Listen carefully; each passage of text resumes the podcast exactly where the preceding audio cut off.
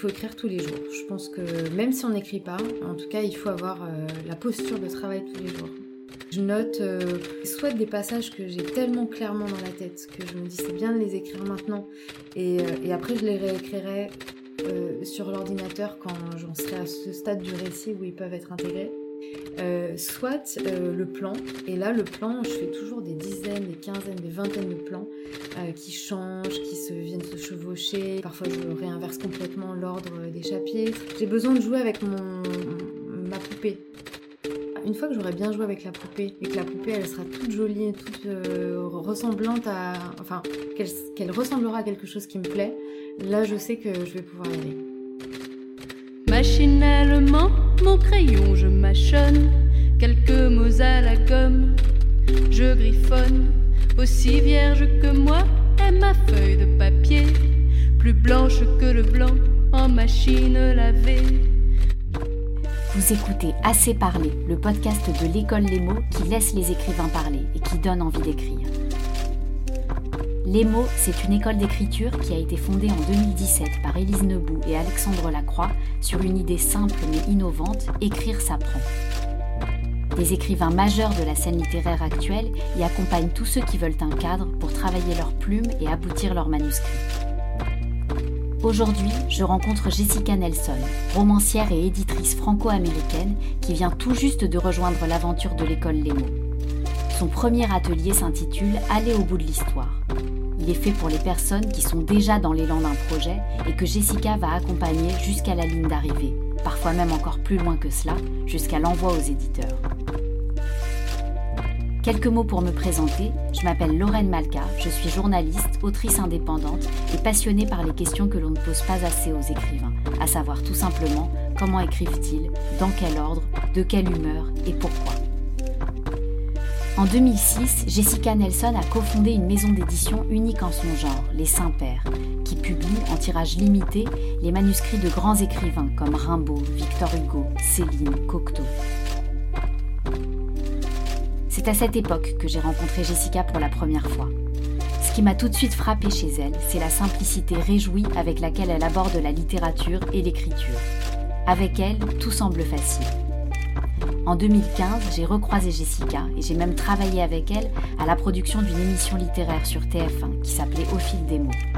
À ce moment-là de sa vie, Jessica, toujours directrice de sa maison d'édition, venait tout juste dans le désordre de signer le contrat de son deuxième roman, de devenir maman et de quitter un poste à responsabilité à la télévision pour se consacrer presque pleinement à l'écriture et à l'édition.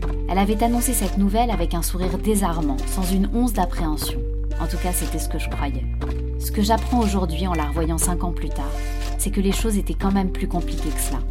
Jessica sortait en fait d'une longue panne d'écriture dont elle va nous parler pendant ce podcast. J'ai eu beaucoup de mal pour plein de raisons. Hein. Euh, il y a le blocage du deuxième roman qui est toujours une étape un petit peu difficile dans la vie d'un auteur, je crois.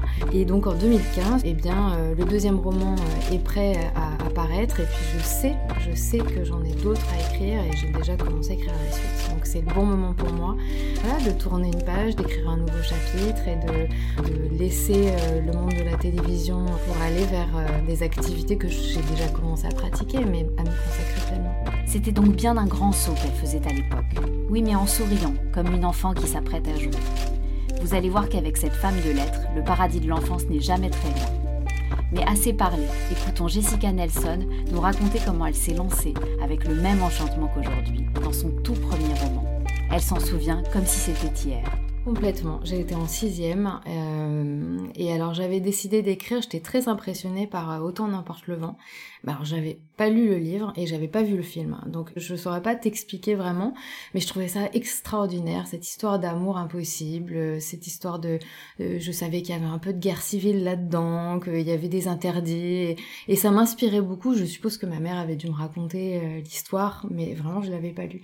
Et j'avais décidé d'écrire d'écrire euh, Autant en emporte le vent, euh, version ne me demande pas pourquoi, j'avais 12 ans, donc je ne sais plus exactement pourquoi. J'avais décidé d'écrire cette histoire en Afrique du Sud avec des champs de coton et de la ségrégation raciale. Donc j'ai commencé à écrire mon histoire sur des petites feuilles euh, avec des petits carreaux au crayon à papier et j'étais fière comme euh, comme le pape euh, d'arriver à l'école, de prendre un air concentré et puis de sortir mes cahiers et puis d'écrire. Et quand on me demandait ce que je fabriquais, ben, je disais j'écris un roman. Donc ça c'était très clair dans ma tête. Et après l'écriture, elle m'a jamais vraiment quittée, mais j'ai jamais pensé non plus à en faire un métier. Et dans la suite de mon parcours, euh, je savais que je voulais être dans, dans, le monde de la culture et si possible avec des livres, mais euh, jusqu'à Sciences Po, euh, c'est vrai que j'avais une idée assez euh, assez floue de ce que c'était que le monde de la culture et de l'édition. Je connaissais personne. Euh, je me souviens avoir écrit une lettre à Robert Merle à l'époque parce que j'adorais les Fortunes de France, donc j'ai écrit une lettre à Robert Merle quand j'étais ado. Mais sinon, voilà, je savais pas du tout ce que c'était le monde de l'édition à Paris, Saint-Germain-des-Prés. Aucune idée. Tes parents travaillaient pas du tout dans ce Pas du tout, ils sont dans le milieu médical et scientifique, donc euh, ça n'a rien à voir. Mais avec toujours cette ouverture quand même euh, pour la littérature. Mm. Donc on récapitule. Deux parents médecins qui voient leur fille, environ 20 ans, entrer à Sciences Po. Comment réagissent-ils le jour où elle leur annonce qu'elle veut devenir romancière et mener une vie de bohème? Ça passe ou ça casse? Ça passe apparemment. Oui, ils sont chiropracticiens, donc peut-être que comme c'est une profession, surtout en France, qui est un peu à part, peut-être que le fait d'être eux-mêmes déjà dans, je ne veux pas dire en dehors des normes, mais en tout cas sur un chemin qu'ils ont choisi en dépit des canons euh, d'une époque, peut-être que ça les a aidés à, considérer que je pouvais choisir une voie euh, très différente de la leur au fond. Cette voie différente qu'est l'écriture, Jessica ne la choisit pas sur un coup de tête. Pendant ses études à Sciences Po, elle n'écrit pas, elle lit, s'imprègne de tout ce qui l'entoure et met en place doucement, sans le savoir, les bases de ce qui deviendra son processus de travail. À cette époque-là, j'ai quand même réalisé que en dehors de Robert Merle et Sagan, je connaissais pas bien la littérature. J'essaie de combler mon retard parce que je me sentais assez complexée de, d'avoir rien lu. Et, euh, et donc j'essayais de lire un classique et un contemporain. Euh, tous les deux jours. Que... Ah oui, une discipline de faire. Ouais. Et comme j'ai une bonne mémoire, j'ai réussi à emmagasiner un certain nombre d'informations. Et ça, vraiment, c'est un processus qui est hyper important chez moi. C'est d'emmagasiner beaucoup de matière. Et à un moment donné, il y a un truc qui, qui arrive dans l'écriture. Mais d'abord, j'ai besoin de me nourrir intensément et, et, et goulûment même. Il y a un truc euh, presque de l'ordre de la je veux pas dire la boulimie, mais, j'ai besoin d'emmagasiner de, la matière, de réfléchir, de, me nourrir, je crois que c'est vraiment un, terme juste. Petite parenthèse, si Jessica utilise cette métaphore de la nourriture, ce n'est pas un hasard. En 2008, elle consacrera un livre très marquant au thème de l'anorexie, un essai autobiographique nommé Tu peux sortir de table. Elle y décrit finement le processus qui peut amener à entrer dans cette spirale, mais aussi le déclic pour essayer d'en sortir. Surtout, elle montre quelque chose d'inattendu, la force de vie des anorexiques, que l'on considère trop souvent comme des personnes capricieuses ou dépressives. Une thèse qui a marqué beaucoup de lecteurs, de lectrices et de professionnels de ce domaine. Mais on n'en est pas encore là dans notre histoire. Pour l'instant, Jessica s'apprête à écrire son vrai premier roman, enfin du moins le premier publié, puisqu'on n'oublie pas celui écrit par la petite Jessica de 12 ans. Après avoir tenté donc d'écrire le, nouveau euh, Autant n'emporte le vent euh, des années 90, euh, je dirais que j'ai su qu'il fallait que j'écrive ce premier roman. Je savais que je voulais écrire sur la thématique de la vieillesse, qui était vraiment un sujet qui qui m'obsédait pas mal il y a une vingtaine d'années. Et mais je savais pas exactement comment le tourner, comment mettre en scène toutes les idées que j'avais sur la question. Il y a eu un déclic à un moment donné pendant, je crois que c'était la canicule de 2003. évidemment, on parlait, c'était assez euh, sordide d'ailleurs, mais de tous les, de, de la fragilité des personnes âgées en période de canicule.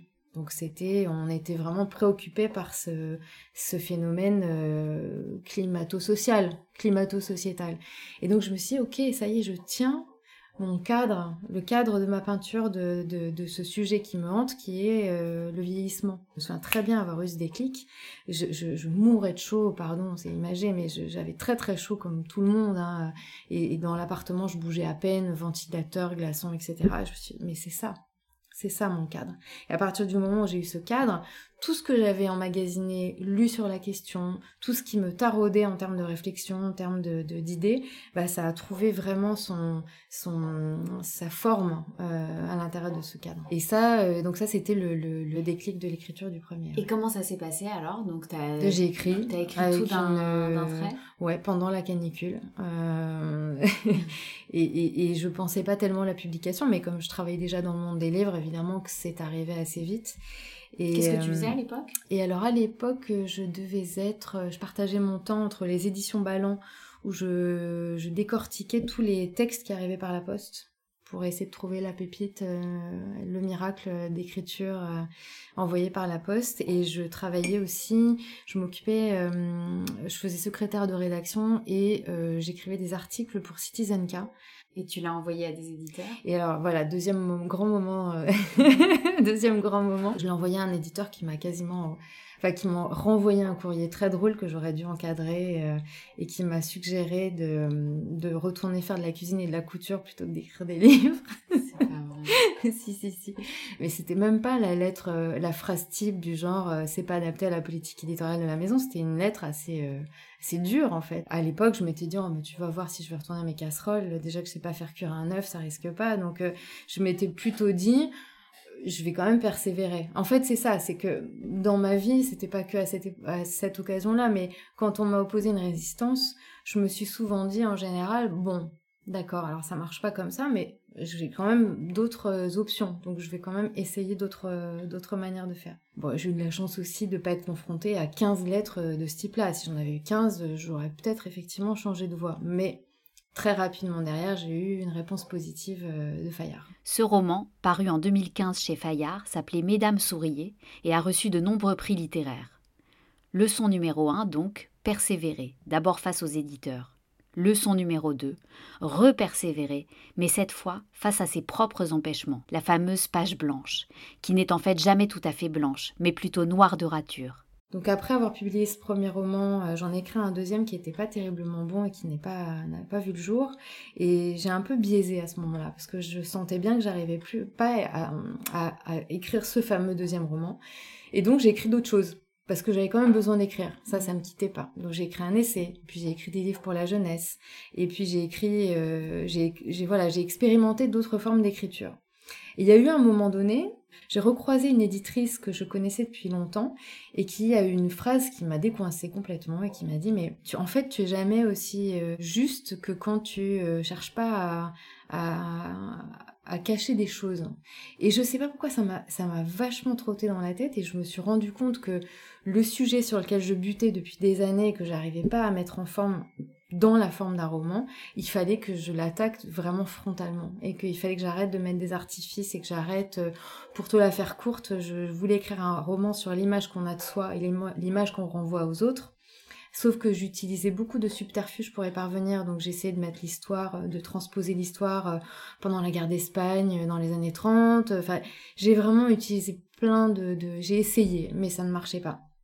Et à partir du moment où j'ai décidé de raconter l'histoire dans un cadre que je connais bien, qui est celui de la télévision, et ça a été le dispositif narratif de ce deuxième roman, et eh ben ça, a coulé de source en fait.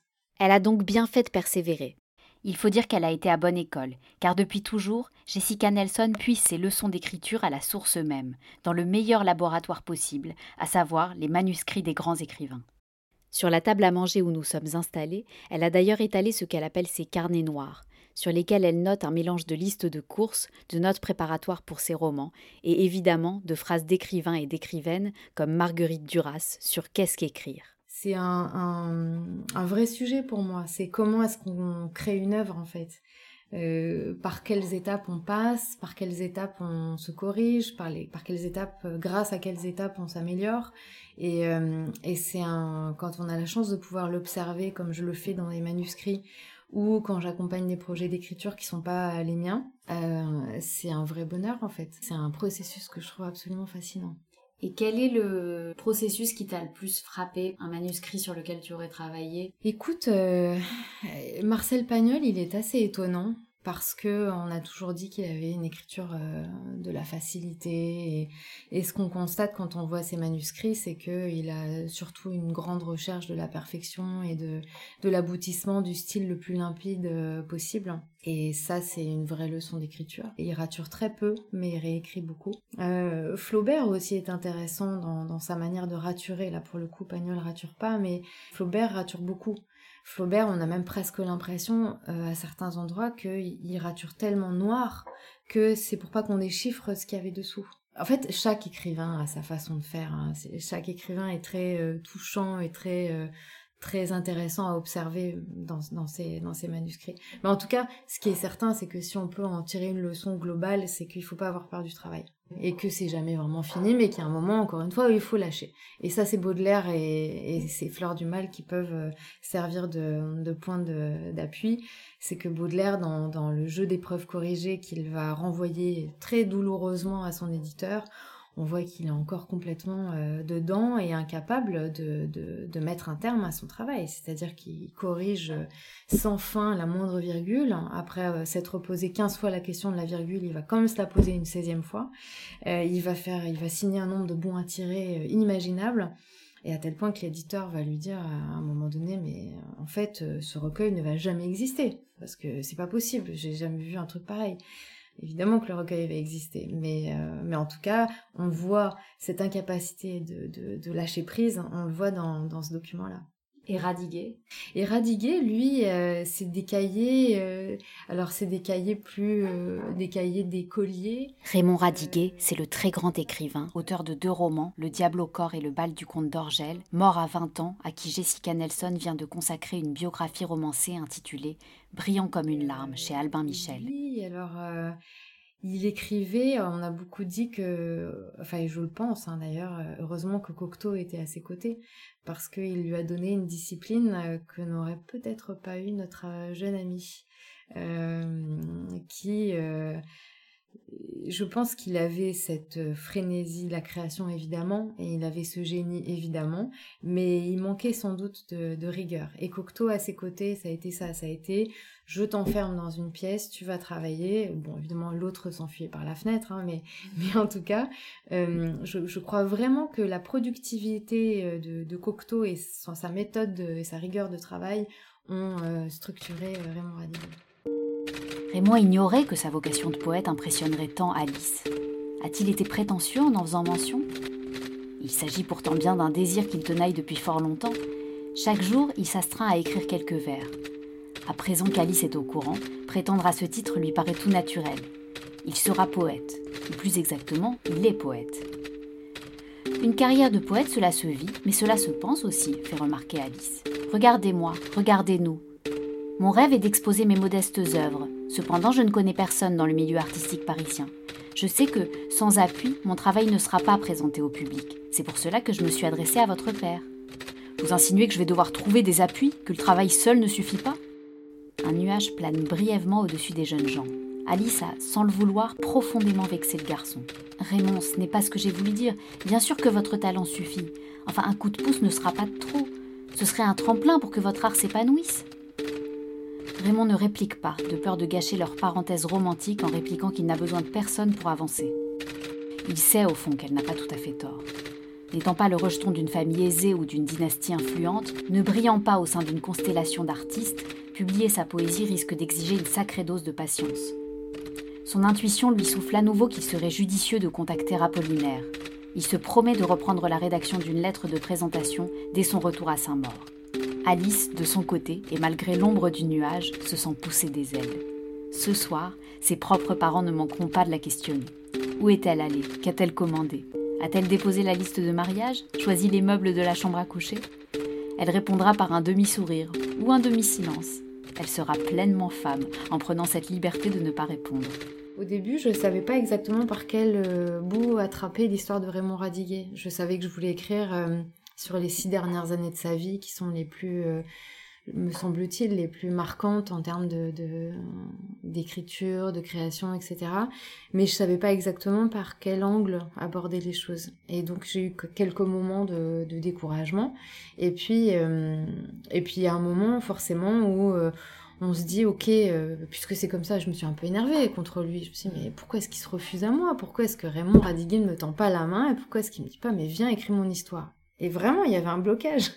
Et, au, moment, au moment où je me mets à bouder et à lui dire, bah Raymond, puisque c'est comme ça, je vais pas écrire sur toi, et tant pis pour toi, et ben c'est là qu'il y a un déblocage, évidemment. C'est là où je décide que c'est fini et que je ne veux plus entendre parler de ce garçon, que le garçon frappe à la porte. Tu vois Comme les amoureux. Et bah oui, mais j'ai une histoire d'amour avec Raymond Radic, que veux-tu? Mais à force de se frotter au monstre sacré, est-ce qu'on ne risque pas d'être intimidé, paralysé face à de tels chefs-d'œuvre? Pas pour Jessica Nelson, qui tient plus que tout à garder le plaisir créatif de l'enfance. En fait, tu sais, j'attache tellement d'importance à la création d'une manière, générale que je pars du principe que toutes les créations, elles sont pas faites pour entrer dans l'histoire d'un art. Et que euh, c'est pas parce que c'est pas parce qu'on n'écrit pas à la recherche du temps perdu qu'on n'a pas le droit d'écrire. Et c'est pas parce qu'on ne sculpte pas, euh, euh, tu vois, c'est pas parce qu'on fait pas du rodin qu'on n'a pas le droit de, faire de la poterie. J'exagère, hein, mais je pense que à partir du moment où on y met du cœur et où on y met de soi, euh, toute activité créatrice, elle a sa raison d'être. Et, et, que donc après l'histoire jugera, mais mais si ça vous fait du bien d'écrire, si ça vous fait du bien de chanter, si ça vous fait du bien de peindre, mais il faut le faire sans se poser la question. Il faut évidemment aller acheter tout le matériel parfait pour, pour faire le peintre avec son chevalet sur sa terrasse en regardant le paysage la création, c'est ce qu'il y a de plus beau. Donc, euh, donc toute forme de création a sa raison d'être. C'est là sans doute que je suis pas intimidée en fait. Je suis dans une admiration éperdue face aux grands chefs-d'œuvre de la littérature, et je suis dans une admiration qui est différente, mais qui n'est pas euh, moins vive pour quelqu'un qui arrive à aller au bout d'un projet d'écriture. Aller au bout d'un projet d'écriture, on y vient. C'est le thème de l'atelier que Jessica Nelson propose à l'école Les Mots.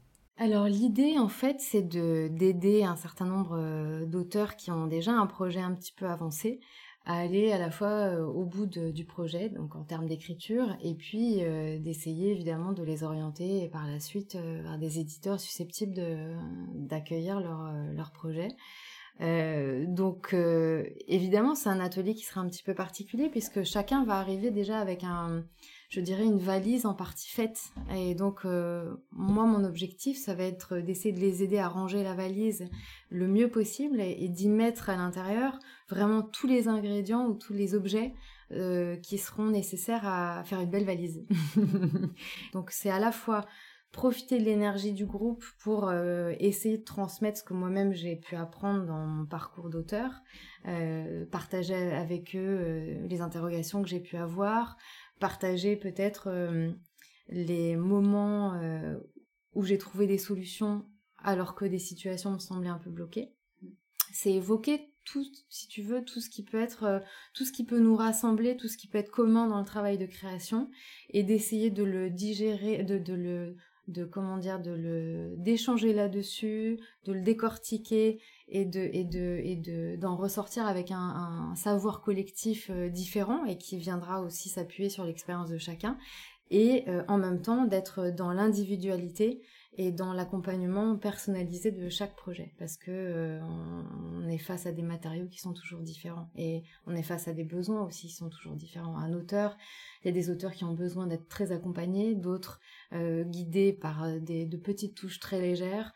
Donc euh, le défi pour moi, c'est vraiment de m'adapter à chaque projet et à chaque euh, auteur qui, va se présenter à cet atelier. La particularité de Jessica, c'est qu'elle peut non seulement guider les jeunes auteurs et autrices comme romancières, comme éditrices, mais aussi comme membre du jury de la rencontre, ce nouveau système mis en place par l'école Les Mots depuis 2019 pour permettre à toute personne ayant participé à un atelier de déposer un manuscrit à l'école, d'être relu par un comité de lecteurs professionnels, et pour les manuscrits les plus aboutis, d'être présentés à des éditeurs.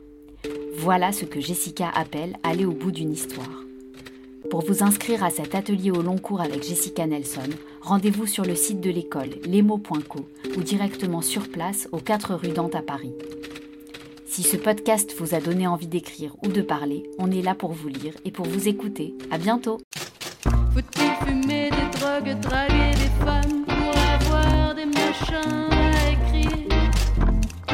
Dois-je fumer du crack que craquer pour des femmes pour devenir une machine à écrire?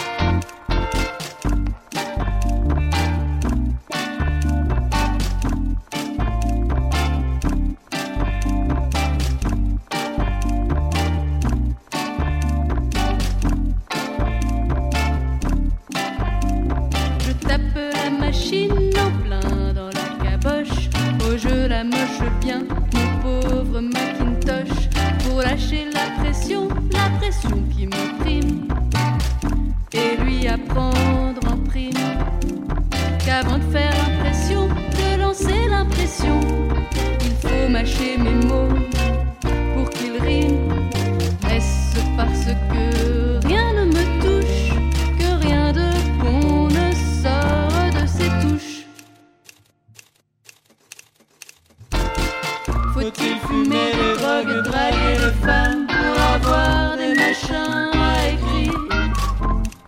Dois-je fumer du crack?